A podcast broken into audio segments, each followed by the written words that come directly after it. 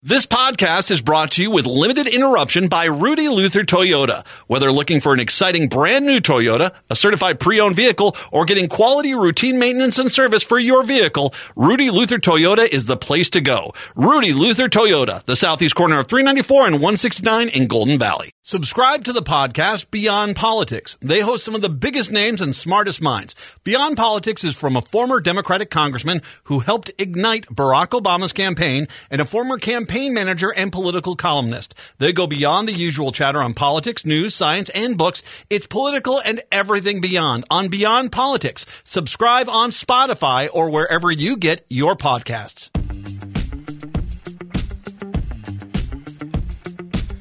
AM 950, the progressive voice of Minnesota. It's the Matt McNeil show for your Tuesday. Matt and Brett here. I don't usually get Brett here on Tuesdays. Hi, Brett. How are you? Hey, good. How about you? I'm doing fine. It's uh, yeah, it's it's.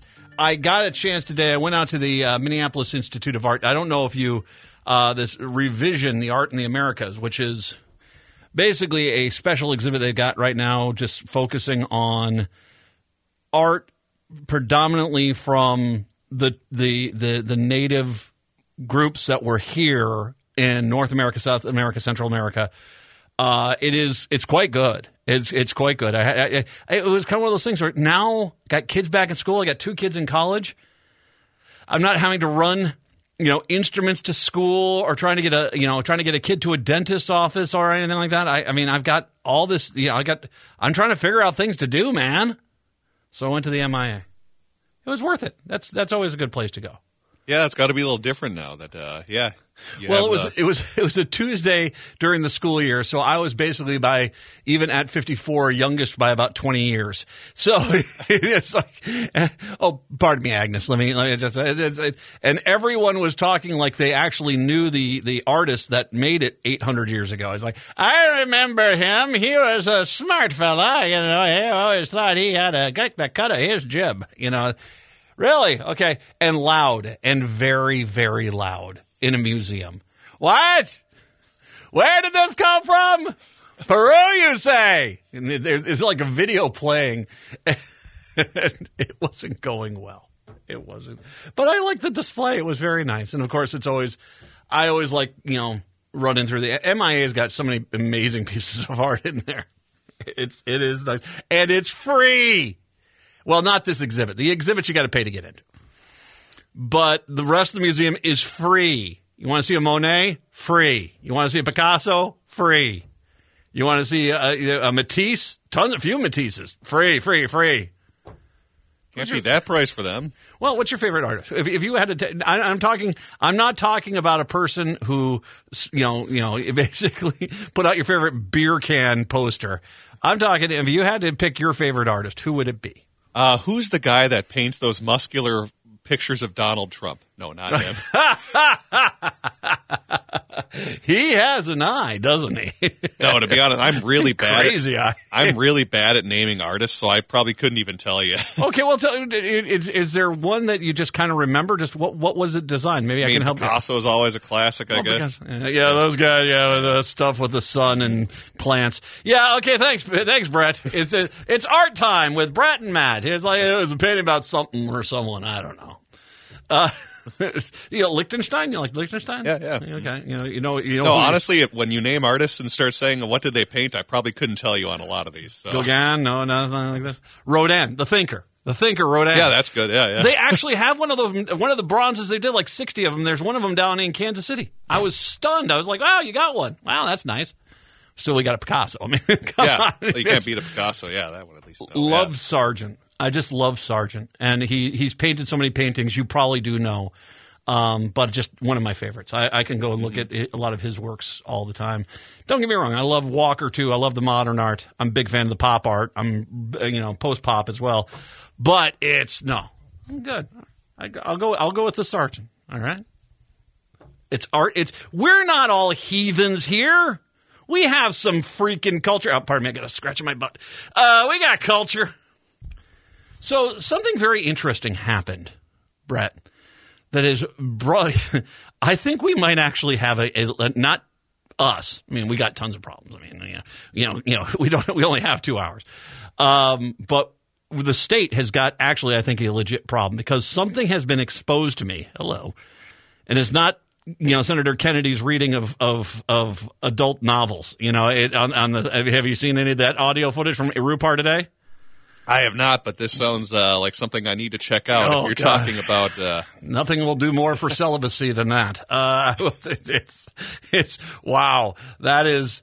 I I mean, I don't know. Did Tim Pawlenty? Remember, we had the Tim Pawlenty porn hour where, hello there, I'm Tim Pawlenty, and let me tell you about the sex we're about to have. Oh boy, it's going to be rockets for the caucus. Okay, you know, I mean, we did this, and we we had a debate on whether would you rather have Tim Pawlenty read adult passages to you or a guy from Chicago. Hey, guy, all right, here's the deal. You know, uh, I'm going to, I, I've got to tell you a story about my time on the South Side when we used to make sausages, and it's going to get erotic for you, okay? But first, let me tell you about the sausages. You know, so, you know, your call, but we might actually have a new one that trumps it. Ken, Senator Kennedy from Louisiana reading book passages, which I don't know what he thought he was doing, but it, this will never die. This is going to be something that's going to go with him for the rest of his career. why was he doing this? Because he was trying to talk about books we need to ban.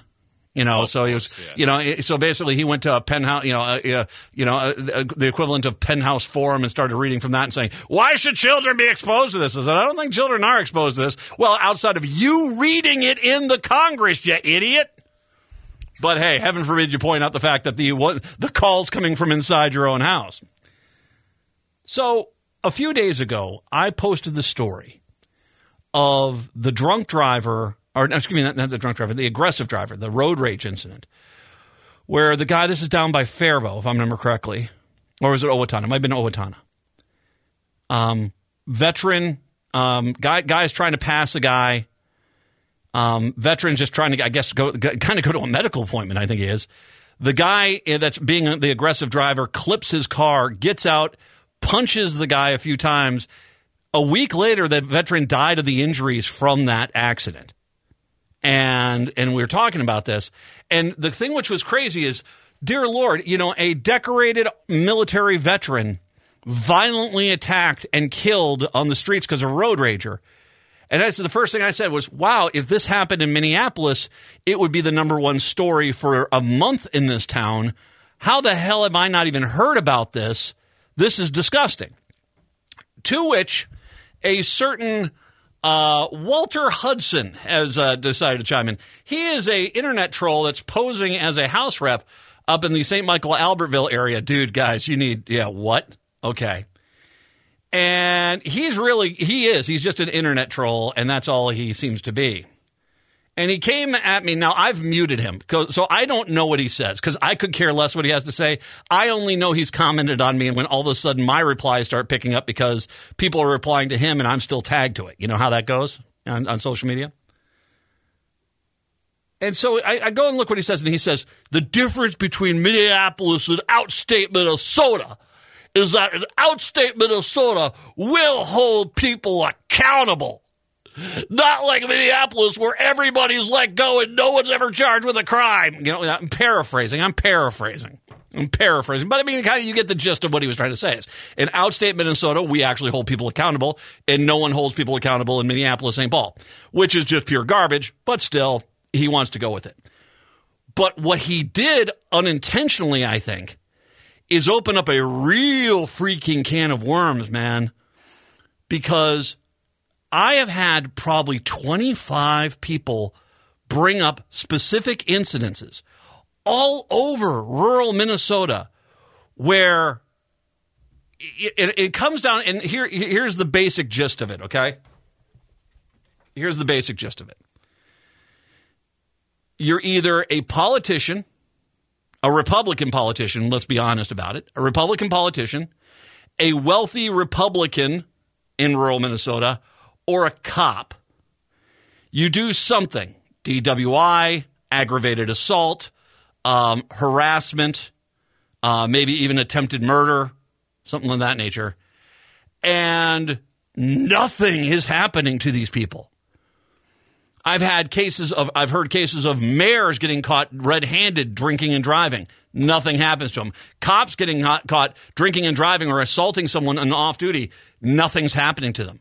I'm getting this over and over and over again. And it's very, very clear. And, and we, you and I are talking about in the Minnesota Reformer. There's a story that they're t- dealing with where they're dealing with a, a, a county sheriff. I think it was in Murray County, where the, he, he basically looked like he. It looks like he's trying to get his buddy off the hook, and basically, you know, the implication is he took the evidence from the evidence locker and didn't mail it that of the blood alcohol uh, of his buddy who worked for the DNR, and now there's a major investigation because you know they're clearly saying, okay, something's gone wrong here. But it's it's everywhere. It's northwestern Minnesota, it's southern Minnesota, it's western Minnesota. If, if you know, it basically seems like if you're a wealthy white person or you're a politician, Republican politician, or a cop, you commit a crime in outstate Minnesota, you are not held accountable for it. And it's funny because the entire reason I know about this is because Walter, he basically tried to make an argument that we hold people accountable out there. And sweet Lord, I would say pound for pound on the ratios, outstate Minnesota holds far fewer people accountable than the, the, the city does. Holy God. I mean, it really is amazing. I'm, I'm going to guess 20 to 25 cases of people, I'm being told of people who broke the law and, and, and it was swept under the rug and no accountability whatsoever.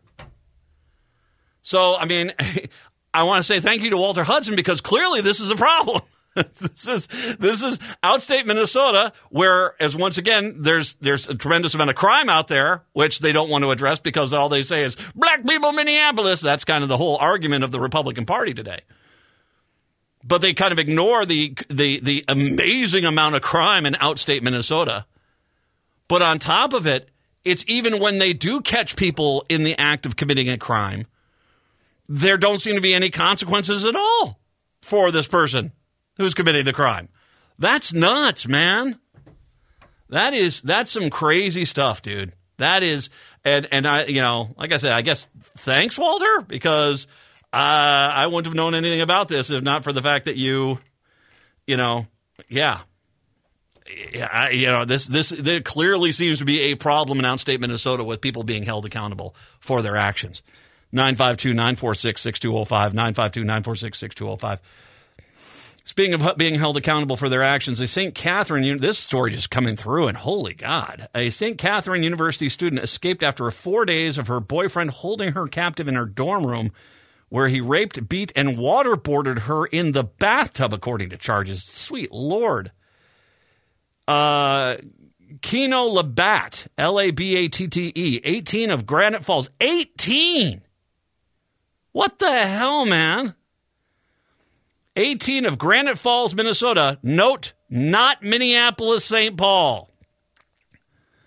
Was charged Monday in Ramsey County District of Court because if you want anyone to get held accountable, you have to bring them into the metro area. That's where that happens. Thanks, Walt. We'll take your advice on this one. We'll bring them into the city and actually charge them with the crime.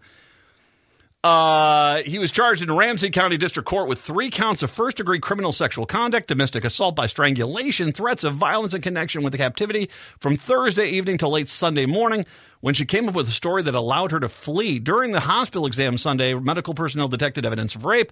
The charges read, she said, Labatte also punched and bit her, the charges uh, stated there. So obviously, oh, wow, this is, yeah.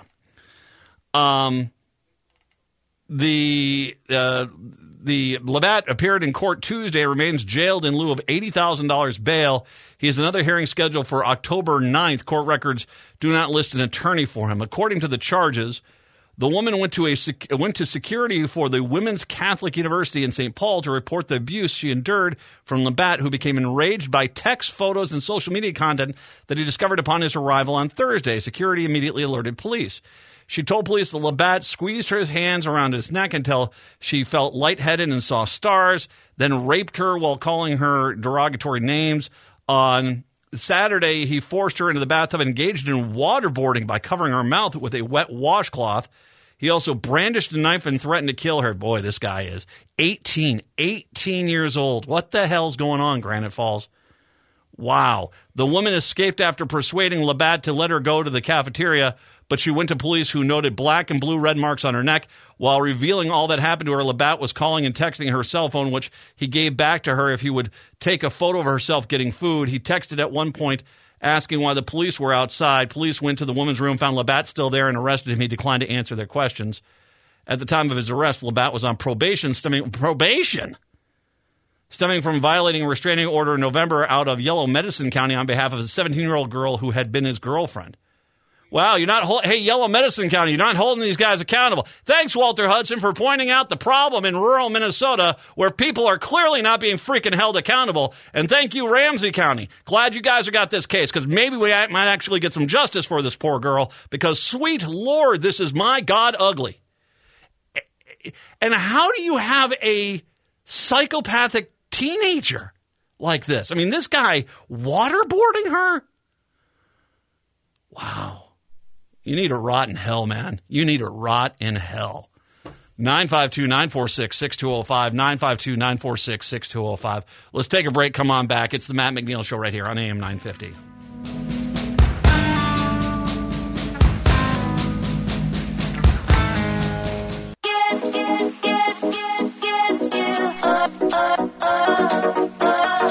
AM 950, Progressive Voice of Minnesota. It's the Matt McNeil Show. 952 946 6205. 952 946 6205 is the phone number. Uh, the I, I, I it, if you haven't heard today, um, you know Kevin McCarthy. I, I said this this morning with Nancy Mace. I was making a reference to her on social media. I made the post this morning that there is no such thing anymore as a moderate Republican. They say they're moderate, and this is I want if I can give you one little piece of advice that I need everyone here to listen to. And I just really need you to take this to heart. Next year, you're going to have a whole bunch of, of Republicans running in the metro area saying, well, gee willikers, I don't agree with these guys on the far right. I'm a moderate voice who's looking to work with the other side. That's, that's what they're going to be saying.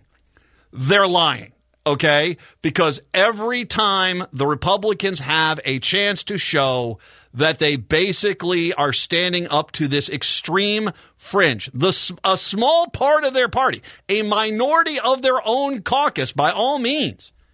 They, oh, I can't do that. That's where all the Trump voters are. I need all them. They all cower. They all cower. And, and that's just, and that's just who they are.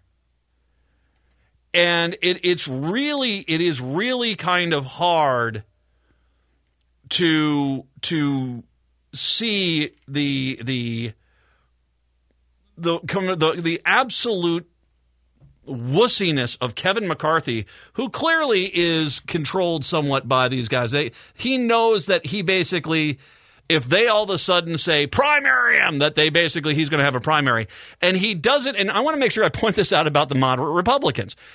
They clearly do not have the faith in the voters in their own individual districts to basically see through this far right plan.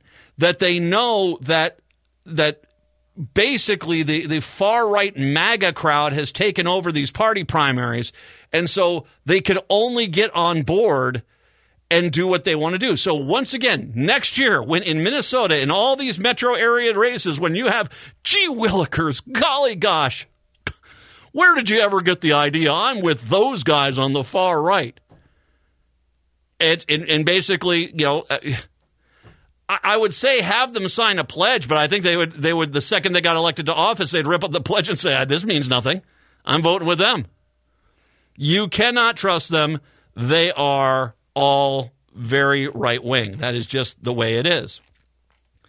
So as as you can imagine today, it is you know somewhat you know, disappointing, but somewhat predictable that indeed the Republicans have in the House basically filed to to you know basically try it. Well, okay, I want to be careful how I say it. It's not actually an impeachment. They're not impeaching him. They're having an impeachment inquiry. Now, mind you back in 2019, the Republicans basically said you can't even start any kind of inquiry without a full vote. That's what the law says.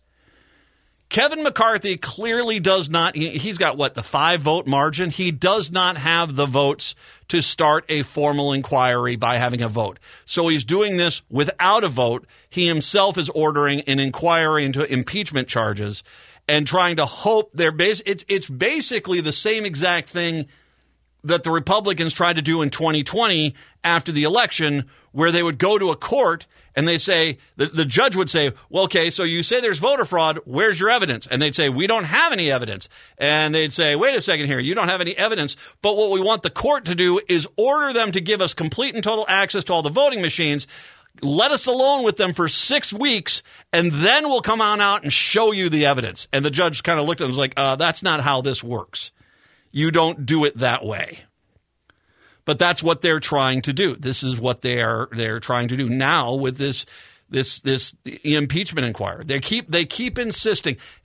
I, I'm Hunter Biden's business partner came in and was so devastating to their entire argument that Joe Biden was somehow involved in all these backroom deals, which they are in, convinced that Hunter Biden was part of, which they don't really even have evidence of that.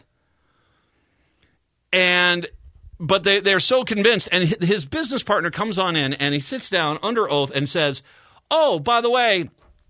He, he, yes, he did talk to his dad, but they talked about, you know, sports and golf and food and ice cream. That's what they talked about.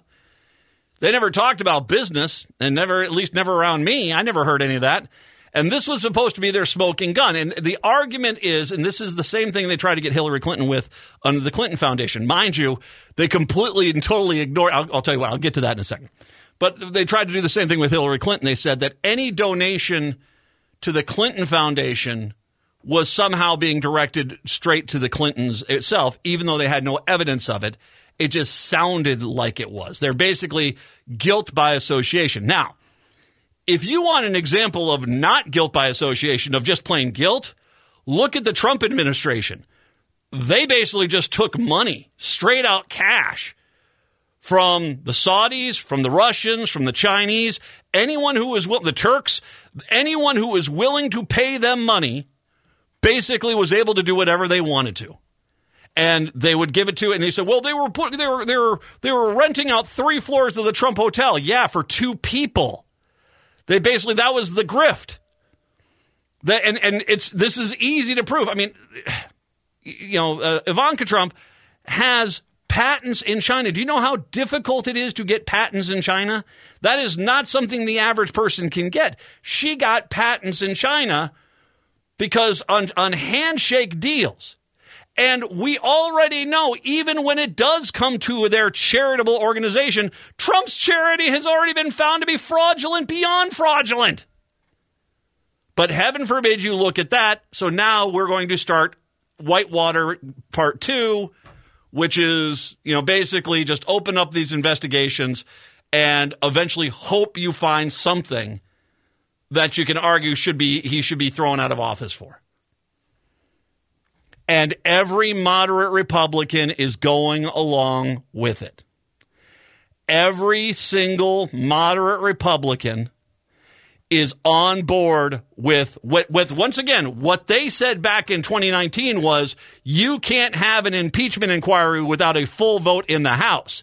Now they're saying, "Oh, you don't need a full vote in the House and we're going to go along with the lunatic fringe right on this whole thing and do this." Republicans who say they're moderates or independent thinkers or wanting to work with the other side are lying their asses off. And you're an idiot if you think that they are really going to be an independent voice. They're not. They are. Look at ZZ Flop. Look at Drazkowski. Look at Gruenhagen. Look at Walt. Look at uh, Lucero. Look at all the far right loonball fringe knuckleheads in the Republican Party. And that is what you're getting in the suburbs if you elect Republicans. That, that right there. And until they actually change their party platform, don't ever think that's going to change because they're banking on you being stupid. Ugh, It is. It's a. You know. It just is a. I. I get so damn tired of Republicans retiring and then sharing their how disappointed I was in this whole thing. No, you went along with this crap, and now you're making a joke out of it just because. And they want reminder. Their only reason they want to impeach Joe Biden is because they want to try to throw him out of office, which they're not going to do. They're just not going to do. 952 946 6205. 952 946 6205. We'll take a break. Come on back. Dr. Joe Eastman, our COVID modeling specialist. We got some updates on the COVID vaccine. Plus, he's got a new gig we got to talk a little bit about. It's the Matt McNeil Show right here on AM 950.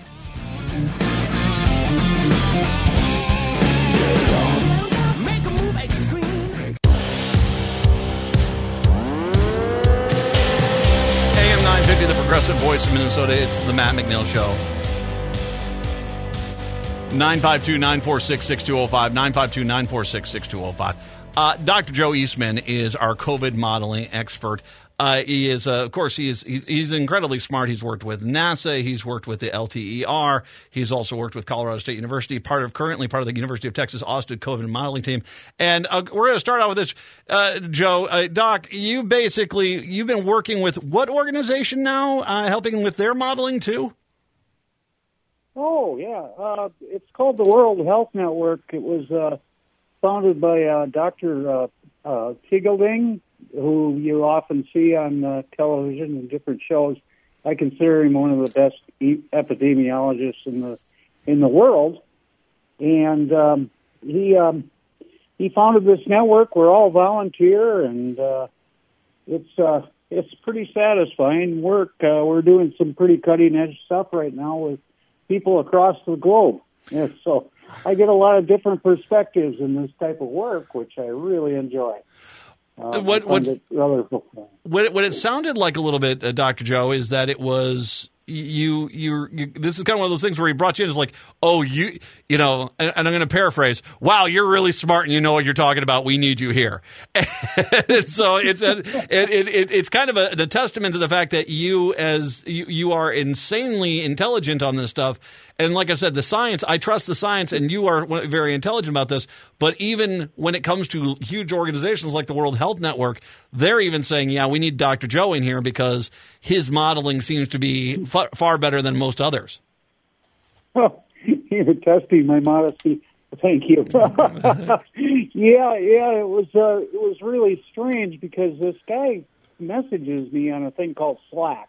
That's where a lot of us academics kind of communicate through, and and this guy touches base with me, and I'm like, "Who in the hell is this?"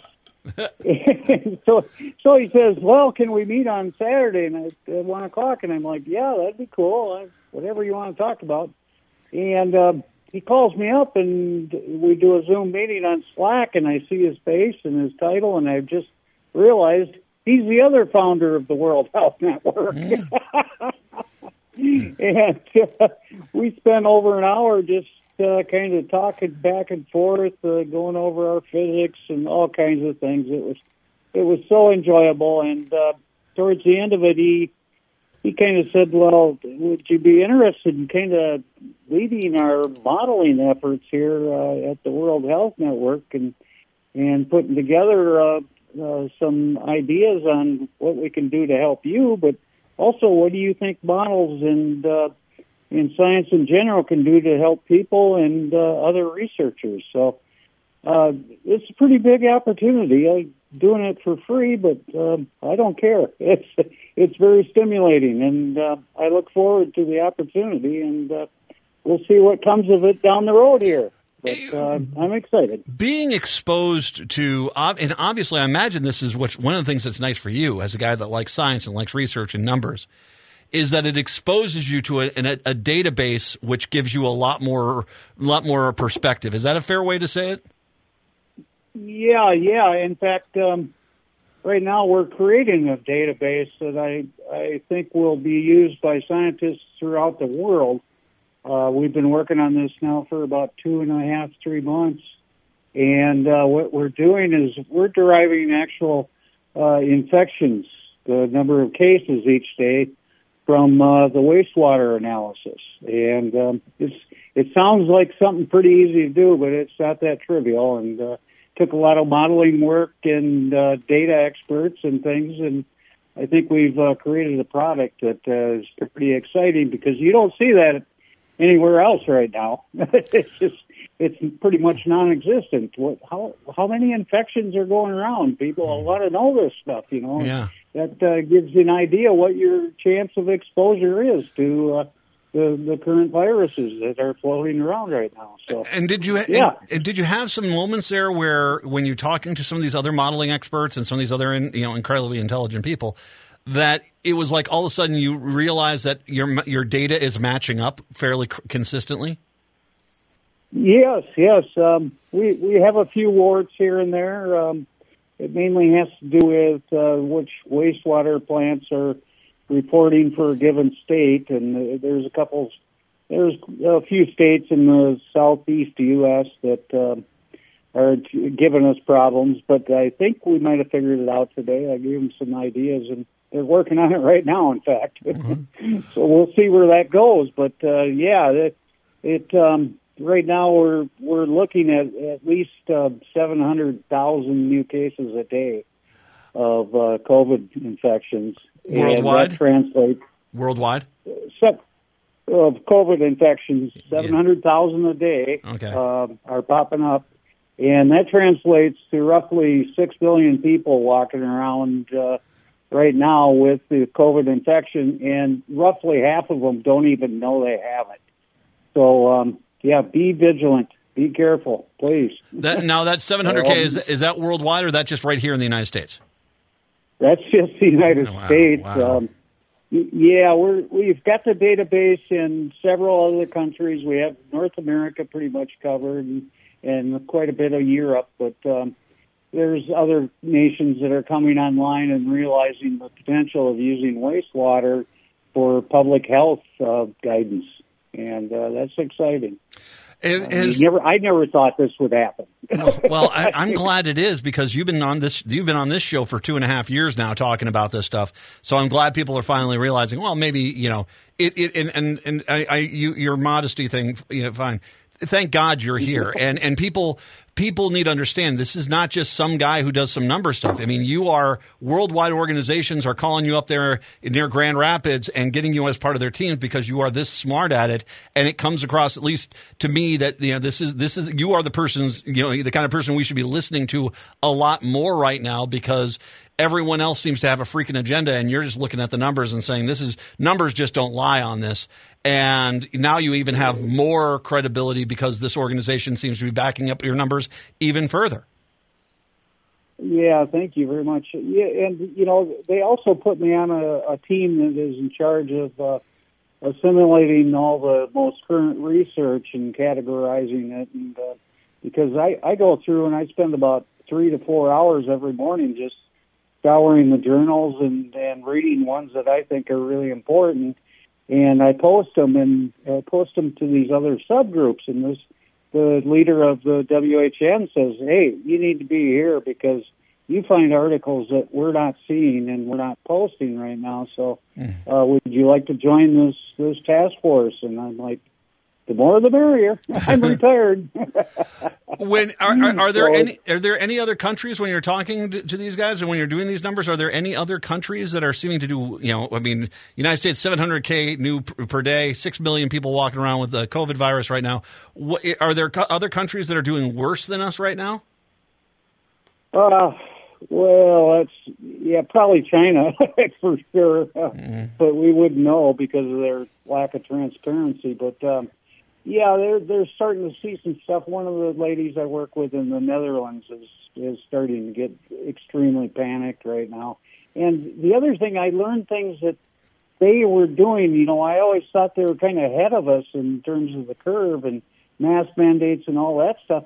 There's a lot of countries out there that went this herd mentality, herd uh, immunity mentality, which is like a 50s artifact. It's it's it's a bunch of BS, and um, I I can't believe countries are still doing that. Sweden was one of the leaders in that too, and and uh, they're starting to see the the catastrophic results of that. I just saw uh, uh, a recent article, a big survey of patients in the ICUs in, in Sweden, and almost a third of them have died after one year.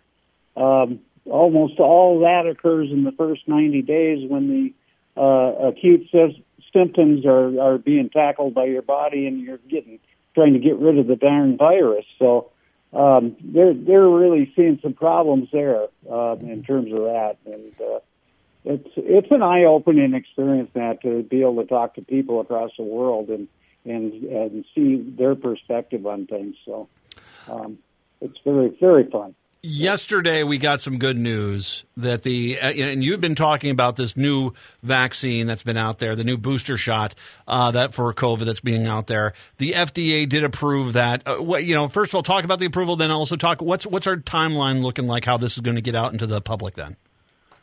Yeah, yeah, I got I got some good stuff on this. Um, yeah, mainly, uh, it it got approved by the CDC like literally about an hour ago. So um, I expect it will be available by the end of the week. And if I may, I'd like to put a little bit of a caveat on that. Okay. because, um, you know, the, both the Moderna and Pfizer are, are RNA, mRNA type vaccines. And, and those vaccines, they, they introduce an RNA sequence into the body, and that provides you instructions and tells your cells what antigens to build to fight it in the future. Okay. Okay. Um, but there's there's something that I saw just just today, just uh, this afternoon, from Dr. Ding, and I'm like, holy smokes!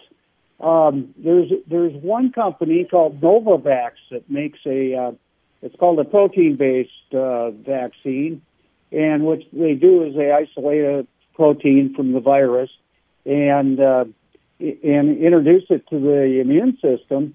And uh, and this is more of a traditional type of vaccine that we are used to over the years. And then there's one more kind called a recombinant vector uh, vaccine that uh, AstraZeneca and Janssen, uh, GSK, all have these these type of vaccines, but their effectiveness is that, not that great.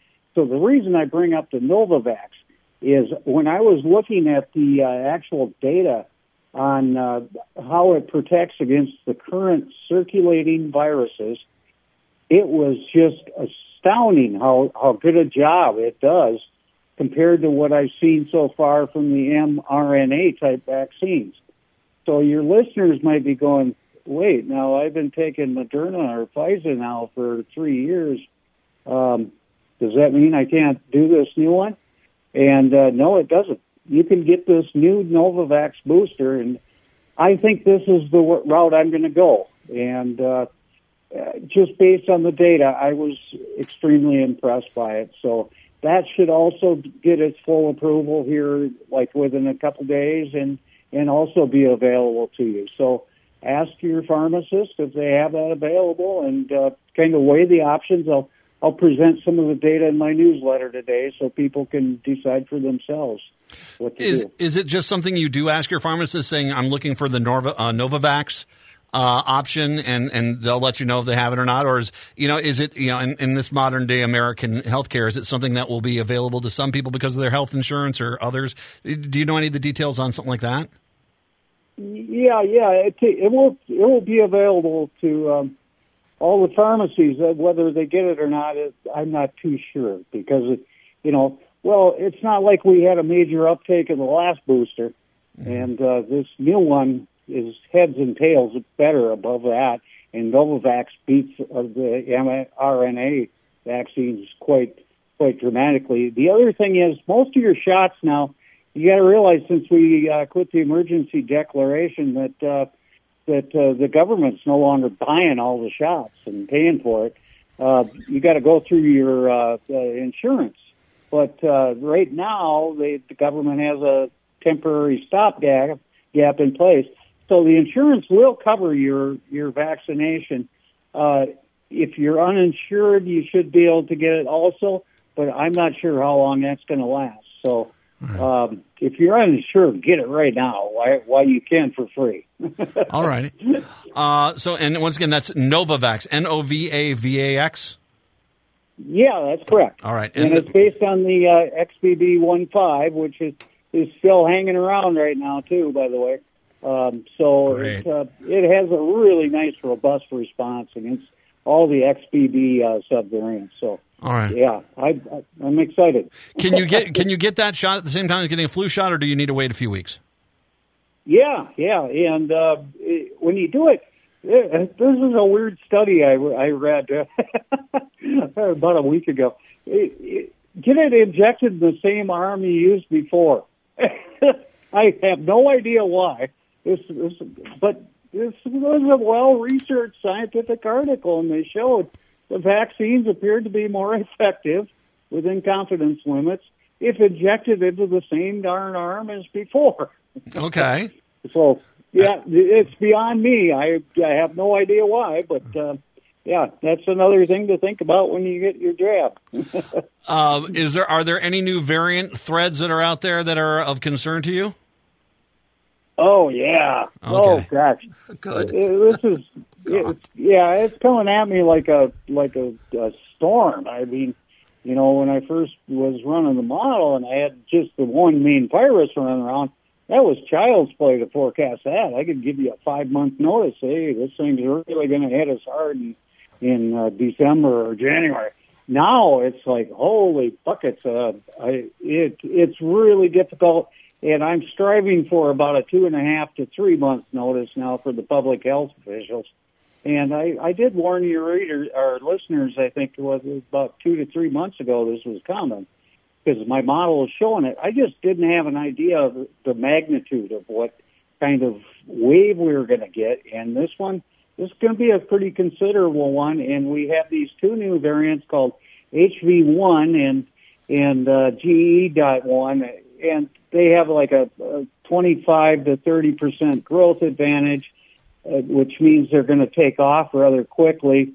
And um, once we get over this wave now because of EG5 and FL151, uh, I think on the backside of it, we're going to get nailed by these two uh, new variants that are out there. So uh, the GE.1 is derived from the XBB 2.3, and I, I believe the other one was from the 1.16 line of uh, XBB variants. So these these two suckers, they they're not nothing to toy with either, and and uh, this they'll hit around the holiday time of you know, around Christmas, and and then we got people meeting together and, and doing all this stuff. So this could be a, a continuing mess for the next four to five months easily. Uh, one last thing, one last thing, really quick, if I can. You you say right now we got seven hundred thousand new cases per day, six million people walking around. Are your models showing that getting substantially higher on both of those? Yeah, like- like I said last time we visited, it, it, it, there's quite a bit of divergence, but it's starting to converge now to the point where I'm thinking we're going to possibly hit around 10 million people walking around every day with, with some some form of the variants in their system. So, um, you know, we got to slow down the load that you take in too. It- Yeah. you know, and that, that's masking. There- There is hesitancy on the part of the CDC again to come out with a mask mandate, and we don't know why. Um, there's a lot of things that were uncovered just recently in a tell-all book about Walensky and some of the things she did, and so I can't totally blame the Biden administration. She really messed things up for us, and I'm not sure how the new director is going to work out. Uh, I haven't seen a lot of visibility from her, and, and we should should see her more. So that's kind of where we're sitting right now. Dr. Joe, I think on behalf of, of us here in Minnesota and the world, I thank God you're now you're getting more and more um, re- responsibility here because your your science. I, I don't think we've ever had your science ever be proven wrong. I mean, every time you've come on, it's exactly what you said it was.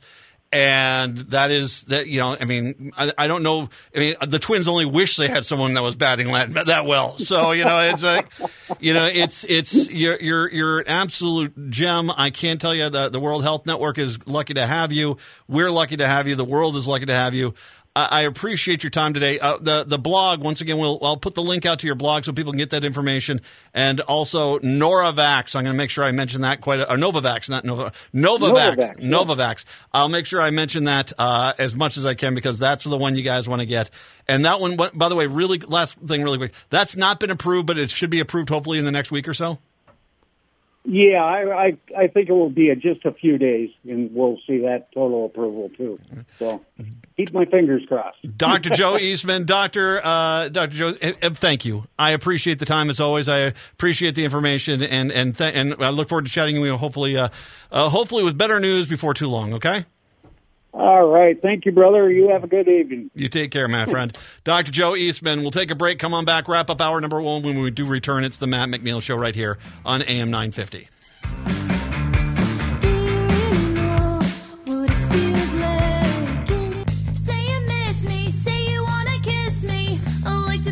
AM 950, the progressive voice of Minnesota. It's the Matt McNeil Show. You know, I was at the Vikes game on Sunday. And it's not just the fact that people are not taking this seriously and not socially distancing and not wearing masks. It's it, one, there was a guy not by me, thank God. And even as loud as that stadium gets, he was, you know, I could hear him hacking. He was about four rows down in front of me, about seven, eight seats over, and just the entire game.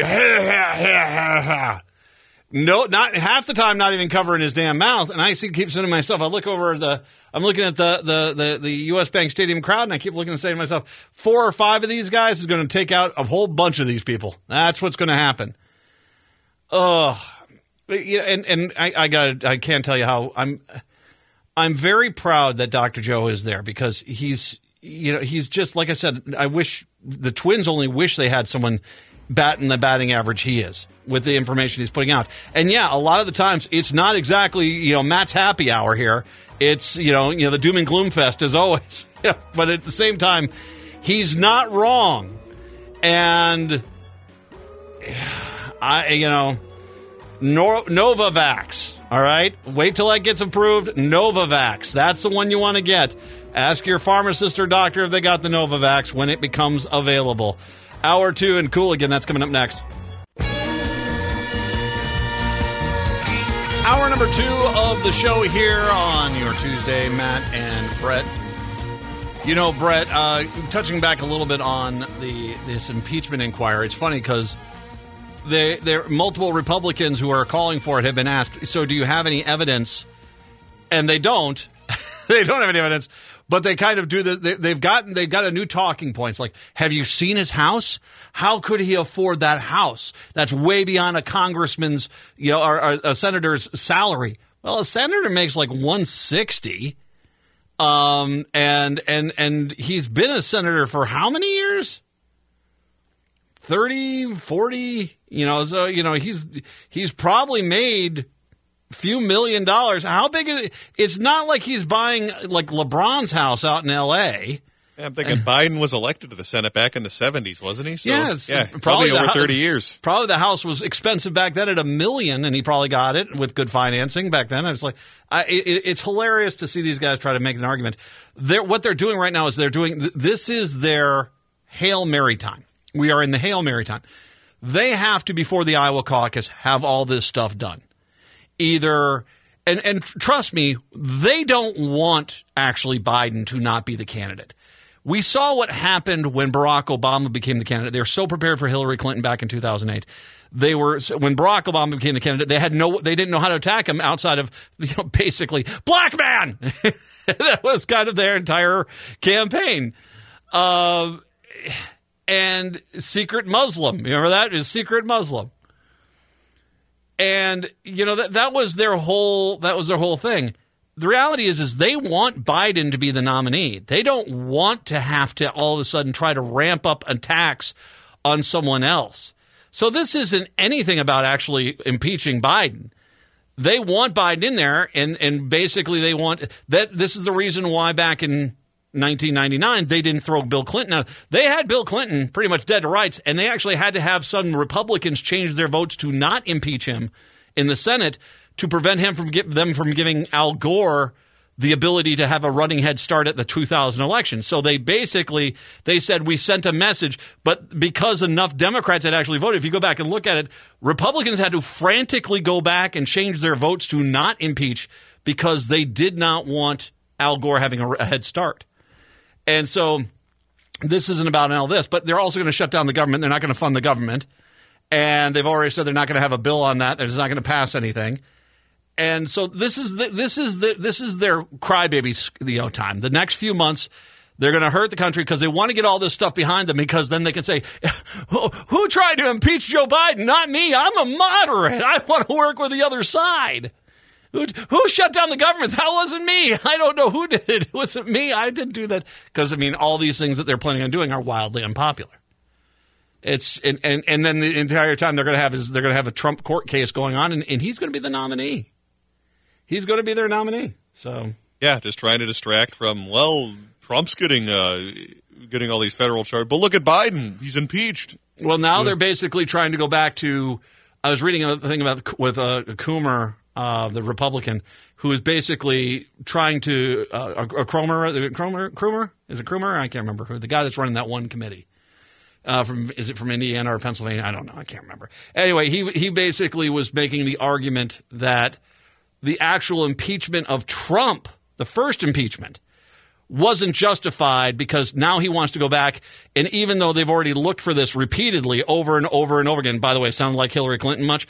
Over and over and over again. Now they want to see if they can find anything that would validate what Trump said and say his impeachment was wrong. So that's that. This is where they're spending their time. They're basically running cover for them. So 952 946 6205. Did you watch any of the Monday night football game? I did, yes. You did. That was, I, I mean, hey, I don't take any joy in the guy's injury. But as far as spectacle goes, to have four plays go down and then and Aaron Rodgers is out for the season because he, he he damaged his Achilles tendon, and yeah, he's done. Did you watch the Did you watch the Peyton cast, the Manning cast? I did not know. Ma- Peyton Manning, one of the things that's very interesting about him is he knew right away, oh, that's his ankle. Something's really bad with his ankle. If you go back and listen to it, he, he knew before. He just went down on the ground and was, could see it. Well, it's interesting. No one on the regular broadcast had any idea what was happening. They were just speculating. Oh, go watch Peyton Manning within within 15 seconds of him sitting on the ground. He said, it's his ankle. It's got to be his ankle. And so he knew.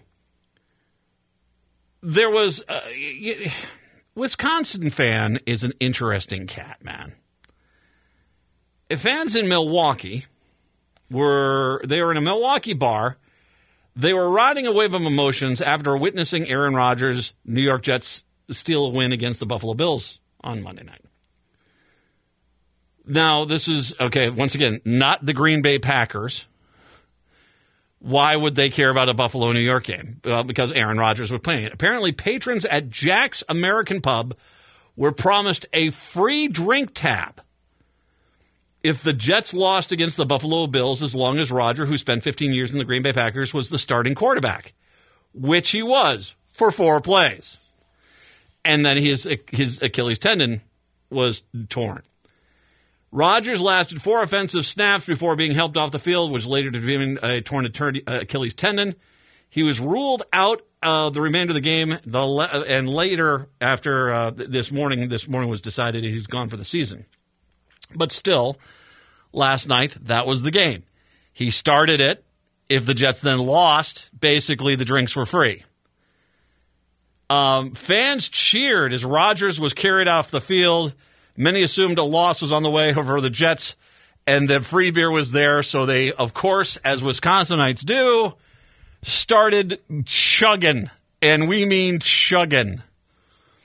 The rules implemented by the bar don't say anything about Rodgers finishing the game, but simply he was just to start, and Rodgers' injuries caused the rush of orders at the bar.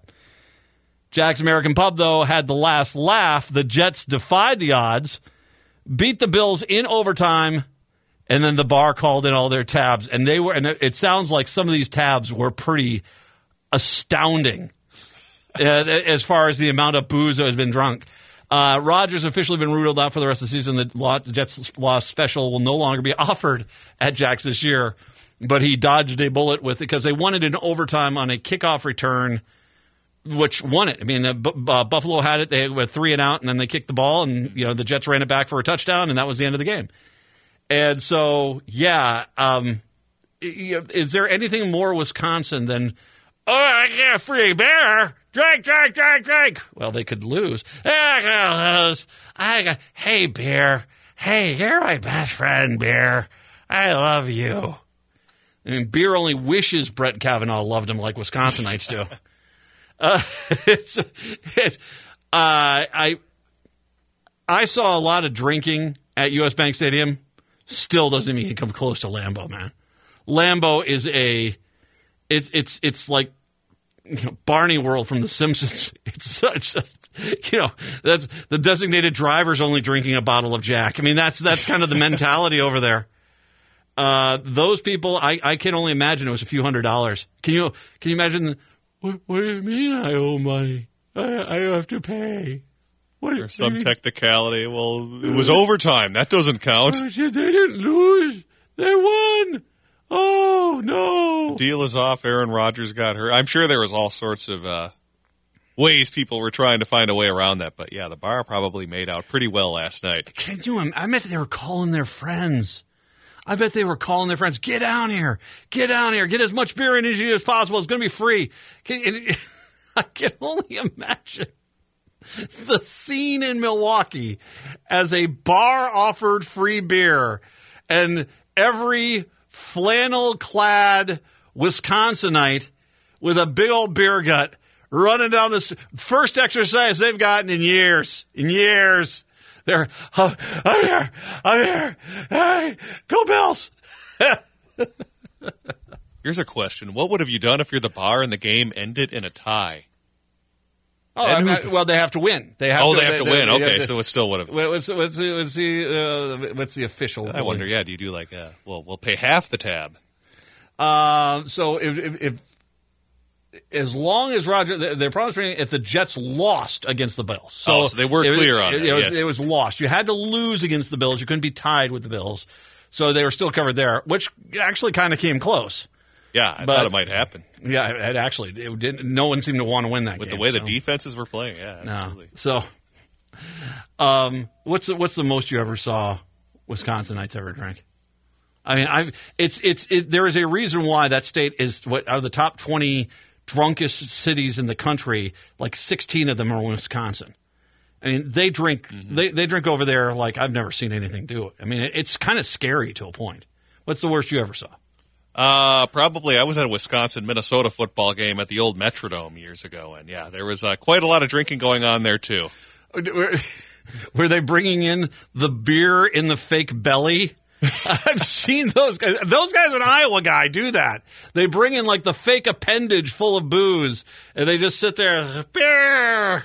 Surprisingly, the most beer I've ever seen uh, drunk at a football game was actually the Iowa at Minnesota game years ago. Where that was the year Iowa beat Minnesota fifty-five nothing at the Metrodome. Uh huh. Was that when they were trying to take the the the the, the end goal the the Yeah. the the field goal post out? They someone tried to figure out. Wait a second. How do we get them through a route? They eventually dropped them, but yeah. Um, but we, I believe they made Iowa pay for them that year. No, they there there is there are some people that come up here and that's just all they do. It's drinking culture. But Wisconsin, man, that is a I can't even comprehend the bill some of these guys had to have paid. Hundreds of dollars of beer on a Monday night game. For a payment plan, Uh, can I, can I, can I, can you charge half of it on this card and some on this card? Sir, we don't take Macy's card. okay. That's a Caribou gift card, sir. No, we can't do that. 952-946-6205. Uh, we've got Coolican. Coolican's back. We lost him for a week, but he, we had Walker Orenstein last week, but we have Coolican back, and they've got a big old story there about Mike Lindell. Oh, Mike, you're in trouble. Yeah, we'll be chatting about his deposition, which I know you've talked about a little bit already. But we're also going to talk about how uh, Deena had a chance. Deena Winter, great reporter down there, had a chance to have a conversation with Mike Lindell and give the guy credit. He always takes their phone calls. Not always the nicest guy on the phone calls, apparently, but they they had a chance to get some comments from him on what he's been facing, among other things. is uh, if he goes after Deena Winter, I'm I might have to go. He and I are going to have words. You and I are going to have words. Mike, Mike, he's a very frustrated guy right now. It sounds like because we told him to get away. How many times did we tell him to get out of his own way? You said that back in uh, 2021, I believe. 2021, early 2021. I think it was like February. Like Mike, if you got evidence here, you need to show it because you're going to get sued. Nope. Now he's going to lose everything. He's going to lose. He he in that deposition. He's a little feisty he's a little feisty. Well, one of the highlights in there. Well, we'll get into that. Court reporter basically said, "I'm not coming back the next day." Because it was that bad. oh God. um, well, and that's why. Well, uh, uh more on this story. We'll let Patrick Coolican talk more about it. It's Brett with Patrick Coolican from the Minnesota Reformer right here on AM 950. AM 950, the progressive voice of Minnesota. Brett Johnson with you here on a Tuesday afternoon. As today we are joined by the editor in chief of the Minnesota Reformer, Patrick Coolican as we are going to be chatting about some of the stories that they have been working on over at the Reformer, including uh, more controversy with Mike Lindell. Plus, we will also be talking about how farm income could be affected over the past year and why that might have a big impact on the farm bill. And if we have some time, we might get into this case of this rural sheriff who apparently was helping his buddy try to get off of a drunk driving charge. So, all of that and more today as we do welcome Patrick back to the show. Hey, thanks so much for coming back on today. Always a pleasure. Absolutely. So, Mike Lindell has certainly seen things not really go well for him since the end of the 2020 election. That's after falsely claiming that that election was stolen from Donald Trump. And since then, he says uh, he has been personally hit hard financially, as well, of course, as his local business, My Pillow, has also taken a hit as well. And now he's uh, embroiled in another new controversy. That's because he is getting sued by this guy named Eric Coomer of Dominion Voting Systems. Now, what happened was that during a deposition as part of this lawsuit that Coomer filed against uh, Mike Lindell and My Pillow, is that they had a deposition this past spring, and apparently during this deposition, uh, Mike Lindell lost his cool uh, during the entire thing. And in fact, last week his lawyer actually filed a motion asking the judge to make Lindell appear in a Colorado at another deposition and pay for all costs of that of the entire process for being vulgar, threatening, loud, and disrespectful. So let's talk about what exactly are these accusations against Lindell that he was uh, doing during this depo- deposition, because it certainly sounds like he lost his cool, which is uh, kind of unusual for these things to sometimes happen. Yeah, I think one of the telling details of this uh, incident, one incident in particular, was uh, that the, the court reporter who was hired uh, to uh, take notes on the deposition uh, said uh, they would not come back the following the next day for the for the second day of deposition, which I think tells you uh, what it was like to be there in, the room. Uh, Deena Winter describes him yelling, swearing He's calling everybody names, banging his fist on the table. He keeps slamming down a pile of legal documents. Um, and um, I mean, you can imagine the kind of pressure he's under. He has been um, airing these um, baseless accusations of um, of election fraud now for for years, and um, even when uh, many folks um, who were uh, along for the same ride have, have stopped doing so. Uh, most famously uh, Fox News.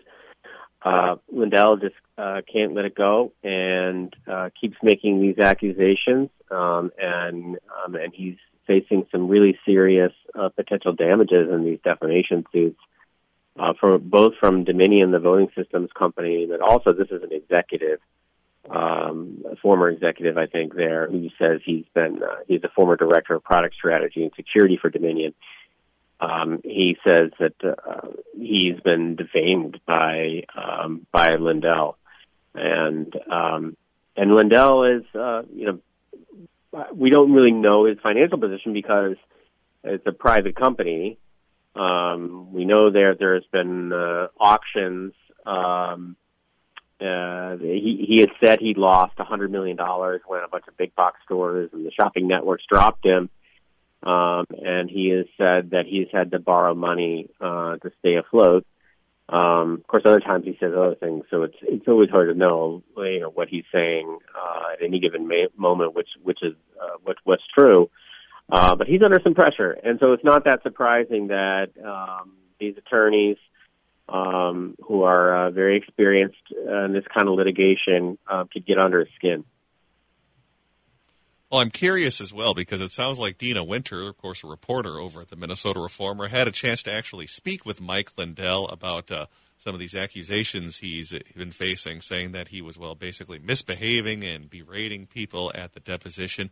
I'm curious what he said to these accusations and basically uh, how that conversation went with Deena Winter, because as I understand, he sounded kind of upset during that conversation as well. well, he's uh, we we have a long time uh, love hate relationship with um, Mr. Lindell and Deena in particular, um, going going back several quite quite a number of years now. Uh, he did respond to her, um, and you know he thinks that uh, the suit is baseless, uh, that the the judge should have thrown it out. The attorneys are ambulance chasers. Um, and he's he was especially angry um, in the uh, in the deposition when they questioned the the quality of his pillows, which I I think was one of the fun uh, details of the story. Do not say uh, to Mike Lindell that his pillows um, are in any way lumpy, um, because uh, you will get a, uh, a a pretty vociferous response. I mean, I guess give Mike Lindell a little credit still for, for taking the call from Deena because it would be very easy just to ignore that and say, well, I don't want to talk to these guys because, well, so and so reasons. Yeah, he, he, he always does seem to talk to you guys whenever, whenever you reach out for questions, not saying that the interviews necessarily or conversations necessarily go in the right direction. So I guess give him a, a little credit there. But uh, I also am fascinated by the point you're talking about how the lawyers seem to get him a little fired up over the quality of the pillows because clearly uh, that kind of seems like the lawyer's just trying to kind of get under his skin, which does happen during these depositions. So you wonder if I don't know if Lindell has any lawyers trying to walk him through the entire process, or maybe he's so broke for cash he can't even afford to have a good lawyer to kind of walk him through this entire process because this sounds like a mess and he very easily could end up having to pay for these costs of the deposition simply because he's been, well, misbehaving so badly during these things. Right. There are penalties at stake. Um, he, he's also, um, he is, uh, he has perceived, in, in his perception, there, there's enemies all around him. Um, and, uh, for for instance, and and you don't really know. Uh, again, it's hard to, to judge the veracity of what he's saying, but he told uh, Deena that um, that Chris Coomer, the, the the man who was suing him, made some kind of a deal with Newsmax, the the news channel, that banned Lindell uh, from going on the on the channel to promote his products, um, even though he'd been doing so for uh, a decade um, and that really hurt his sales. Uh, so he's really getting it from all directions. I mean, obviously Newsmax, Newsmax is a is a right wing outlet, and, and generally would be favorable to to uh, to Lindell, but um, so he he sees uh, enemies uh, around every corner, and um, and he may very well be right that uh, he's uh, in a lot of trouble here, and, and you can understand uh, this, the pressure he feels and how that could be affecting his behavior in these depositions. You can read more about Deena's article on Mike Lindell and uh, some of these accusations he's been facing uh, from these depositions gone wrong, for lack of a better way of putting it, over at minnesotareformer.com, minnesotareformer.com. Uh, one other article I saw that you guys were working on has to do uh, with uh, farm income and how that's been impacted by the pandemic and inflation for the past few years, because we've, of course, seen inflation since about 2020 and 2021 really increase food prices. And of course, as while that has happened, net farm profits also rose by 30% between 2021 and 2022. But the caveat with that is that the USDA is predicting that farm income, after having that 30% increase between 21 and 22, is going to drop by about 20% coming up this year to level which, by the way, would still be levels that were above the pre pandemic averages, but still certainly a bit of a hit for them. So I'm curious, uh, why exactly did uh, farmers and uh, big farm corporations see this big farm increase between 21 and 22, and then uh, why exactly are they expecting a decrease coming up here in 2023. Does this have to do with inflation, or what sort of factors are kind of in play right now? Yeah, well, the the infl- uh, the uh, pandemic created those supply chain issues and a rise in commodity prices, um, and and so farmers did well, and we also, I think we all saw that at the grocery store as well. The end product prices were were much higher, and in some cases significantly higher. Um, they they remain elevated, and farm income remains elevated, although they are the USDA is predicting a, a drop um, which for consumers ought to give a, uh, some relief.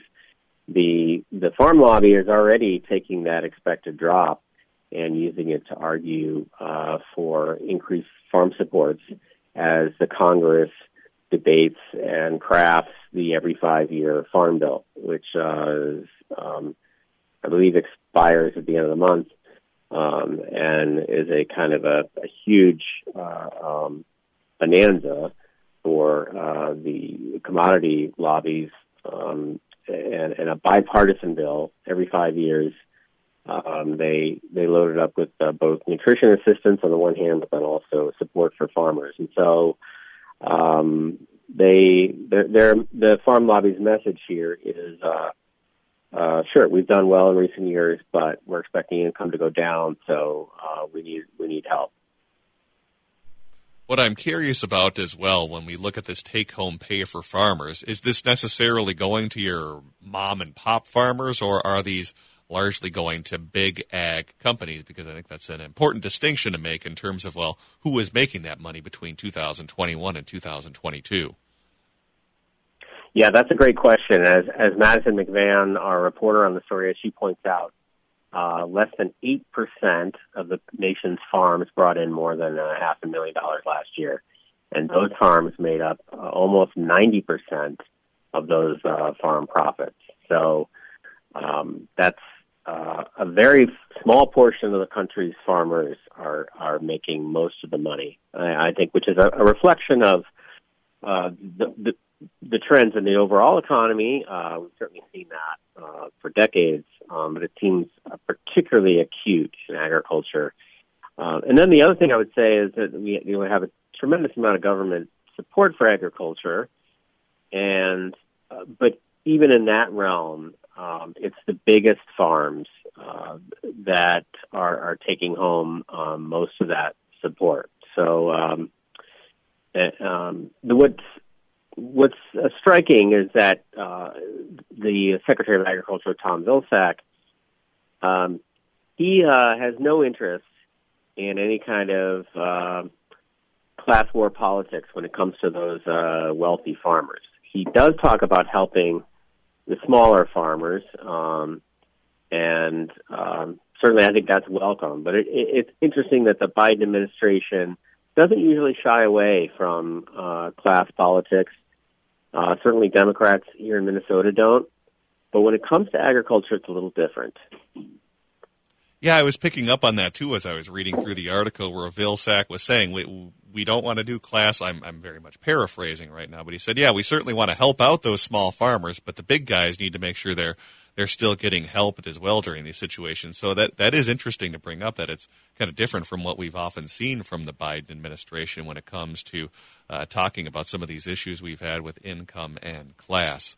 Uh, one final question with this, and uh, you were kind of alluding to this before. The Farm Bill is set to expire very soon, I believe, as you said, the end of the month. So Congress will be working on a new bill. So I imagine uh, there's going to be uh, lots of lobbying going on, especially from some of these big ag industries trying to get some relief in that bill. Uh, any idea what we could possibly expect, or is this uh, largely going to be kind of the same as the past, where largely the farm bill will end up uh, benefiting big ag and not really doing a whole lot for the small family farmers?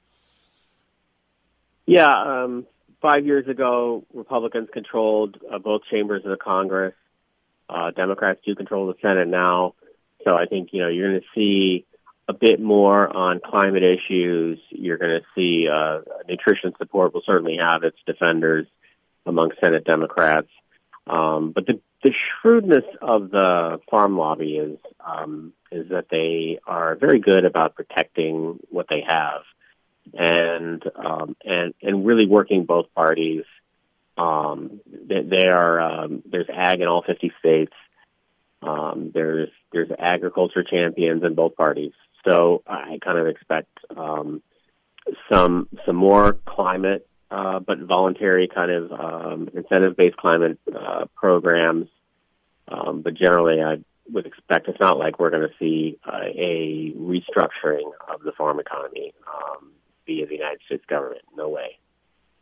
You can read more about that over at minnesotareformer.com, at minnesotareformer.com. We won't quite have time to get into our last news story, but do encourage you to check this out. It's a pretty wild story about how there is this rural sheriff in Slayton, Minnesota, former sheriff, I should say, who has basically uh, been accused of trying to help a friend of his avoid a drunk driving charge. It's a real doozy and kind of a wild story worth checking out over at minnesotareformer.com.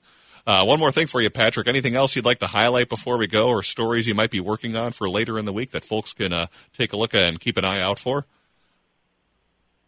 Uh, sure. We uh, have new uh, child poverty rates out of the U.S. Uh, Census, and we'll have a, a, good story on that um, with some helpful graphics.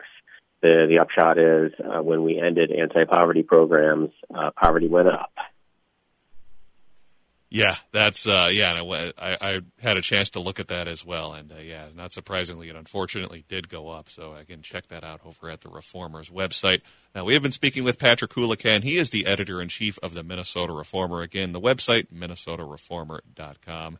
As we always enjoy visiting with him every Tuesday. Thanks so much for coming on the show today. Appreciate it. Always a pleasure. All right, let's take a break and send things back over to Matt McNeil on AM 950.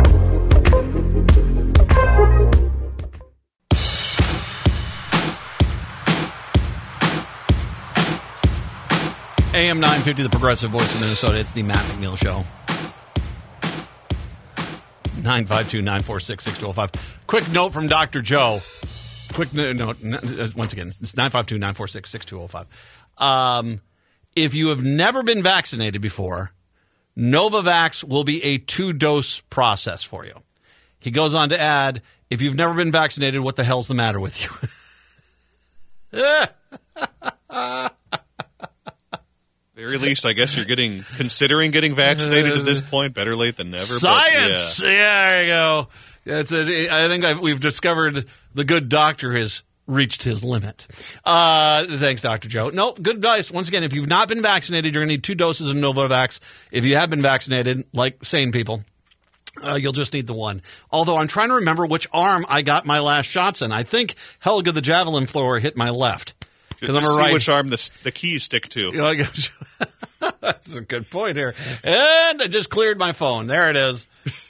Where am I getting the secret voices from the uh, from the from from Facebook? That's what it is. There you go. You want me to go what, Master? Okay. I just I still remember that woman putting the paperclip on her head and it falls off and she says, "See?" Okay. Okay, quick thing about Lindell because uh, you just didn't hear the great interview with Patrick Coolican. We will, of course, have that on the podcast sites available a little bit later on. The I wonder how much money he has left. I wonder how much money he has left. And I mean, it's it's when all of a sudden his pillows were not featured. He got a lot of money from from you know, being on Fox News and stuff. Advertising works, folks. It, it does. And so when he lost all of his right wing outlets that were advertising him, and he lost all of his stores that were carrying his product, that was what a year ago, year and a half ago. I can't imagine things have been going great at the company since then. And there's an, ob- an observation that I've made uh, that I said, okay, where is he having his little symposiums? He's not renting out Target Center. He's not at the Xcel Energy Center. He's out at some glorified hut in the Dakotas that basically, you know, is it, you can get for a dime. Basically, I imagine he's probably getting a discount because it's Mike Lindell's bringing the whole crew out here. Well, crew is a vague term, but you know, you get the point. Plus, you have to point out he, he owes five million to that one guy who proved him wrong. Remember that? Oh, I forgot about that. Yeah, he Yeah, he, he That's said a that he- legitimate if- lawsuit. Yeah, that was a legitimate lawsuit, and he's been found guilty that he has to pay that. That was a guy that came. He said that nobody can come in here and prove that I made this is not this is not the real deal. And he said, "Okay, I'll do it." And very quickly realized all this is is like a series of ones and zeros. There's nothing to this. There is nothing here. And he said, "I don't have to pay it." And they said, "No." The court said, "No, you did. You put out the challenge." So he has that five million dollar challenge. I wonder how much money he has left. I wonder when you see him lashing out like that at this deposition, is that him basically saying, realizing he's in real big trouble, and he just doesn't have he doesn't have any money left. And then comes the question of who would bail him out, and because that's the question is, would someone bail him out? I don't think anyone's going to bail him out.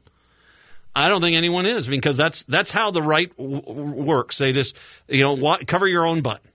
And if you're stupid enough to basically be someone that they can step on to get to the next stage, then they'll do it. I don't think you use like Sheldon Adelson or something like that. Maybe you're kind I of was thinking like some of those billionaire, yeah, Leonard Leo, those guys might they don't him a bone. They've got a billion dollars for a reason. They don't they don't spend money on a bad a bad bet. They don't they don't go. That's you know they're not going to give him. I mean he's going to lose. I mean how much did Fox News have to pay? Eight hundred million. Was that what it was for Fox News to uh, Dominion? Could have been worse too. Uh, uh, and that's not Smartmatic either, by the way. That was just Dominion. They still have the Smartmatic one, and that's actually a worse one for them. And so, and reminder, that got to the point where they were about to start the trial, and and frantically Fox News agreed at that point. They didn't want their host to have to go up on the stand. So, if you're if are you gonna are you willing as a billionaire to give him basically a billion dollars just so it can get paid to someone else? No. You know, he he made his bed. He he is going to be one of these people that is going to lose everything. It, it sure looks like it at this point. And he's you know, it's it's I don't know what happens to him. Maybe maybe he basically is maybe he can be somewhat of an influencer within the Republican Party circles and stuff, but I don't think so because the only reason I think they tolerated him because they, he was rich. He had money. That, that that basically that that was that that was the ID card that got him into the building. And I just we we talked about it. I begged him. I begged him to basically either get forward your evidence or basically apologize profusely. And if you and I said I even got to the point where I said in in 2001 it's like if you grovel if you just say I'm really sorry, I made a mistake, I'm I've I got caught up in this, I'm sorry, you might be able to walk away with your company at least. Nope, now he's just screaming at people in, in depositions. And you know, it's going to be interesting to see what happens to him when he goes to a courtroom and he starts trying to do this and the judge looks at him and says if you do that again, I'm going to put you in contempt and put you in jail. Bring a pillow. 952 I, you- you're going to be sleeping there for a while, I think. He and Rudy Giuliani could be roommates in rented apartment somewhere. I mean, It's tra- it's tragic to a point. It's tragic. I really do. It is it, to a point. It's tragic. I mean, to a point, Mike Lindell was. I mean, hey, I know he was far right and everything, but to a point, it was kind of an interesting story. He ends up, you know, turning his life around, builds a major corporation, and, and now it's it's going to be gone. and it was a major Minnesota company for a while until they ran into their election stuff. Well, he basically. Remember, I'll never forget. He had his his notes for overthrowing the government visible as he sat outside the West Wing. Here's how we do it: give everybody a pillow. What? and, and tell them to go to town. 952 946 6205. 952 946 6205. Well, the ugliness has come to Minnesota. Carver County Library Board of Advisors is set to discuss Tuesday a library user's request to yank from the shelves the book Genderqueer, a Memoir, a graphic novel that tells a, of, of the non binary author's coming of age story. The library board has never before considered removal of a book, according to library director Jody Ed, uh, Edstrom, but will take the unusual step Thursday amid a national rise of requests to remove books mirrored in several local libraries. Genderqueer by author Maya, uh, Maya M A I A, Maya, I hope I got that right, uh, Kobabe, has become the most banned book in the United States, with conservative groups labeling it content obscene. We have seen nationally a significant rise in book challenges since the start of the pandemic, said J.R. Gennett, Deputy Director of Hennepin County Library System, who also works with the American Library Association on intellectual freedom initiatives. Nationally, Gennett says the American Library Association tallied more than 1,200 attempts to remove books from libraries in 2022, the highest number since the association started counting. Yep, this is where we are at. This is this is the modern Republican world. Challenges used to be more often about violent content. As a matter of fact, I was watching something about. Did you ever you ever know the story about Stephen King's book Rage? Uh, I do not know. Uh, that was a book that came out in the 80s uh, under his Bachman uh, pseudonym, under his Bachman pseudonym, and from and through the 80s and into the 90s, they had multiple people, and it's it, the story is basically about a kid who goes into a classroom, shoots his teacher, and then basically starts to it holds the rest of the class hostage and then starts to convince them that the his his main antagonist in the school the the jock this this kid is really the bad guy and he eventually gets the, most of the class to agree with him that that you know that that indeed the kid is the bad guy that that that that you know he's actually some kind of misunderstood guy which of course led to people who were desperate to be taken seriously to kind of emulate what they did including numerous people shooting teachers in schools and killing them. And after I think it was the fourth or the fifth case where the shooter had a copy of, of the book Rage, that Stephen King himself demanded the book get pulled. That he said that you, you can't deny that there is something that's going on here. And so he pulled the book himself.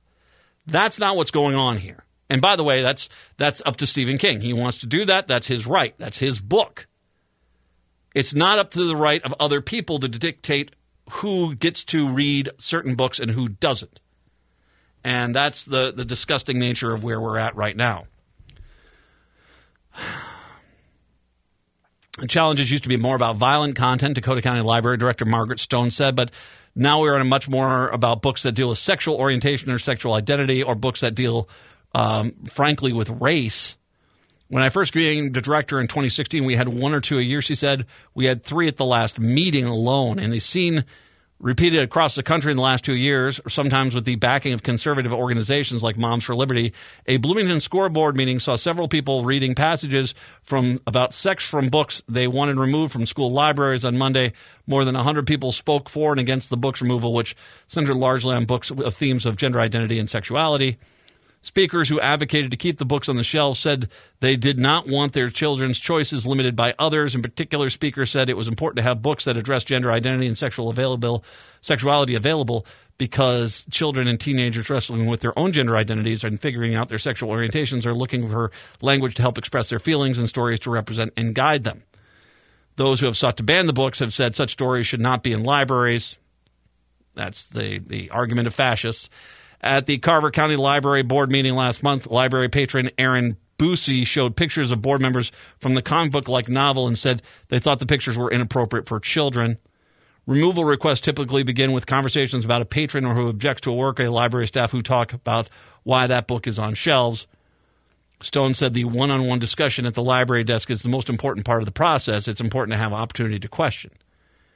If a patron does not agree that the book has a place in the library's collection, they can fill out a form to request the book be reconsidered, and the form will be reviewed by some combination of the library staff and board who make the final decision. Forms to request books removals typically ask the person making the complaint has read the book in its entirety. In Carver County, the board member asked Boosie if she read the genderqueer. She says, I have not sat down and read the book. I don't know what the words are. I know only the pictures. Oh, okay. Boosie said in August, Boosie does not have a listed phone number, so the Star Tribune was not able to reach her for further comment. Through many recent challenged books about uh, how about uh, uh, are about gender identity, efforts to ban books do not always come from conservative factions. Again, it said more progressive readers might challenge materials that racist or contain hate speech. Gennett said part of the library's role is providing access to lightning rod books. For example, she said when the estate of Dr. Seuss decided to stop publishing some lesser known titles because of racist tropes, Gennett said Hennepin County libraries kept the books on the shelves. Our hope, the hold list went through the roof, she said, as a rhetorical storm gathered around the Dr. Seuss books for a few years ago. People wanted to learn what was so controversial. The library has seen calls to remove Bill Cosby book after he was convicted of sexual abuse, and, but the books are still on the shelves. The library even carries Hitler's Mein Kampf. We have never gotten rid of a book, and it says we always keep them because there are valid reasons. And once again, I want to make sure we understand here is a woman who is asking for a book to be removed who has not read the book. She, um, Carver County, um, this is the Carver County Library Board of Advisors. This is not a school library. This is the county library. I'll tell you what, let me take a break and come on back because this is just, it's a sad day once again where some person has decided it's their right to dictate what you and your family cannot, can read, watch, hear, learn. And once again, the party of individual freedom is anything but the party of individual freedom today. 952 946 6205. 952 946 6205. It's the Matt McNeil Show right here on AM 950.